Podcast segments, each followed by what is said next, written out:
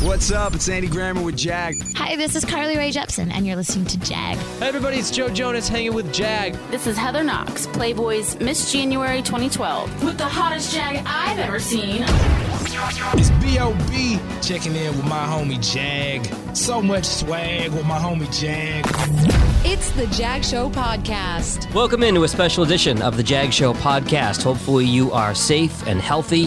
Hopefully, you are staying at home, unless you're, of course, an essential worker, in which case, we thank you for the sacrifice that you're making and the work that you're doing. Now, with most of us at home and practicing our social distancing, podcast recording has gone remote. Now, previously, I have a mobile studio that I would bring to a client's office, record in person with them. It's always great to be in person for any kind of a conversation. But where we are right now, as I record this on March 25th, this is not an option right now. It actually got me thinking that if we are going to deal with this awful global pandemic, in a way, it's almost better that it hit now as opposed to 10 or 20 years ago because of the technology that we now have available to us. Even if we're stuck at home, we're able to stay in touch with each other thanks to Zoom and Google Hangouts and FaceTime and Skype and all those sorts of programs. If you're recording a podcast, though, those are not ideal to record. If you need to have a conference call with your coworkers or a family Google Hangout, that's fine, but they don't record at broadcast quality.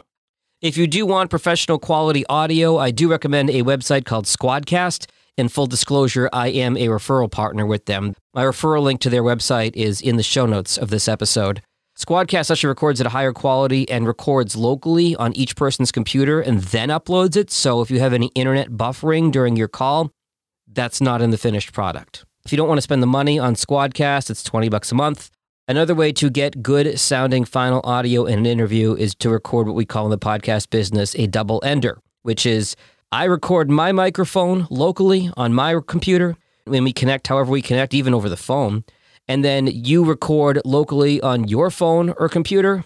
And then we take both files, put them in a multi track audio editor, line them up with each other, and there's our conversation, not relying on any kind of uh, internet connection. So, Squadcast, Double Ender, those are ways to do it. Again, the quality you're going to get from recording from Skype and Zoom and uh, Google Hangouts is not going to be great. Another really important thing if you're going to be recording a podcast is a microphone. Please, please, please do not record using the microphone that is built into your computer. It stinks. If you're going to use it for a uh, Zoom conference call with your coworkers or a family Google Hangout, that's fine. But if you're recording audio for a podcast, you want to sound professional, that microphone quality is going to be bad.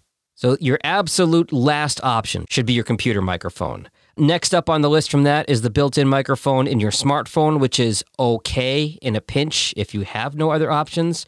Definitely use that over the computer. The headphones that come with your smartphone, if they've got a microphone in them, that's better because it actually has a microphone that's built to record you. The microphone, if you don't know, is in the little switch that has the uh, volume up and down in it. So you can keep that near your mouth as long as it's not rustling against your clothes or your jewelry. I've actually recorded clients who have plugged into their computer with those headphones, and it's not bad. If you really want to sound great, definitely want to invest in a microphone. Now, I won't get too technical here, but there are two types of microphone connections. Really high end microphones have what's called an XLR connection. That's the plug with the little three prongs inside of it.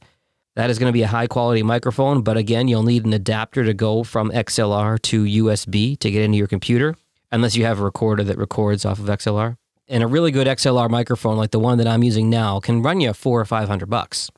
For the vast majority of my clients, I have them get a USB microphone on Amazon for 60 or 70 bucks and it sounds great. The one I have my clients get is linked in the show notes called the Samson Q2U. As a backup, if you can't find that, the Audio Technica ATR 2100. That'll run you 50, 60 bucks, plugs right into the USB in your computer, and you're good to go. Now, of course, you'll need to record into a program. If you have a Mac, GarageBand can record. Uh, there are lots of other free programs out there. But if you really want to do some solid editing, I've also got links in the show notes today to high end editing programs like Pro Tools and Logic, my preferred program, which is Adobe Audition, formerly Cool Edit. There's also a lot of other ones that are geared toward podcasters like Hindenburg, Auphonic. Um, Audacity is a free program that I know people either love or hate. I personally don't like it, but I know people that absolutely love Audacity. And the best advice I ever got about the software you're going to use, your DAW, digital audio workstation, the best DAW is the one that you're comfortable with. So play around with these. Most offer a free trial.